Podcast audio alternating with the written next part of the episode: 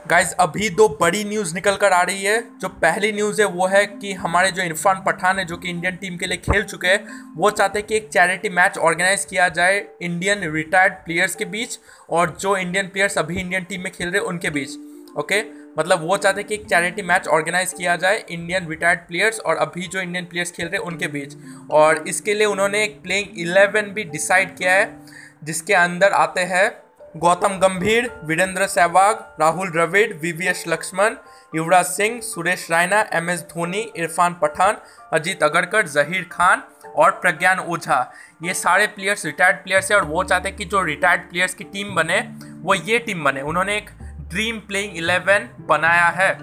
जो दूसरी न्यूज़ है, वो है कि झारखंड के जो चीफ मिनिस्टर है, हेमंत सोरेन, उन्होंने बीसीसीआई को रिक्वेस्ट किया है कि वो एक फेयरवेल मैच ऑर्गेनाइज करवाए धोनी के रिटायरमेंट को लेकर, ओके?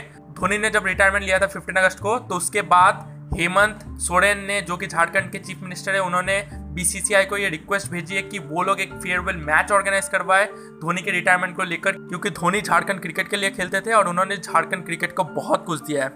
तो इन दो रिक्वेस्ट पर बीसीसीआई का अभी तक कोई फैसला नहीं आया, कोई हंड्रेड परसेंट श्योर फैसला नहीं आया कि ये दो मैचेस ऑर्गेनाइज किए जाएँगे या नहीं। तो बस यही था आज के इस पॉडकास्ट एपिसोड में। आई होप आपको ये पॉडकास्ट एपिसोड पसंद आया हो। आपसे मुलाकात होगी नेक्स्ट पॉडकास्ट एपिसोड में। धन्यवाद।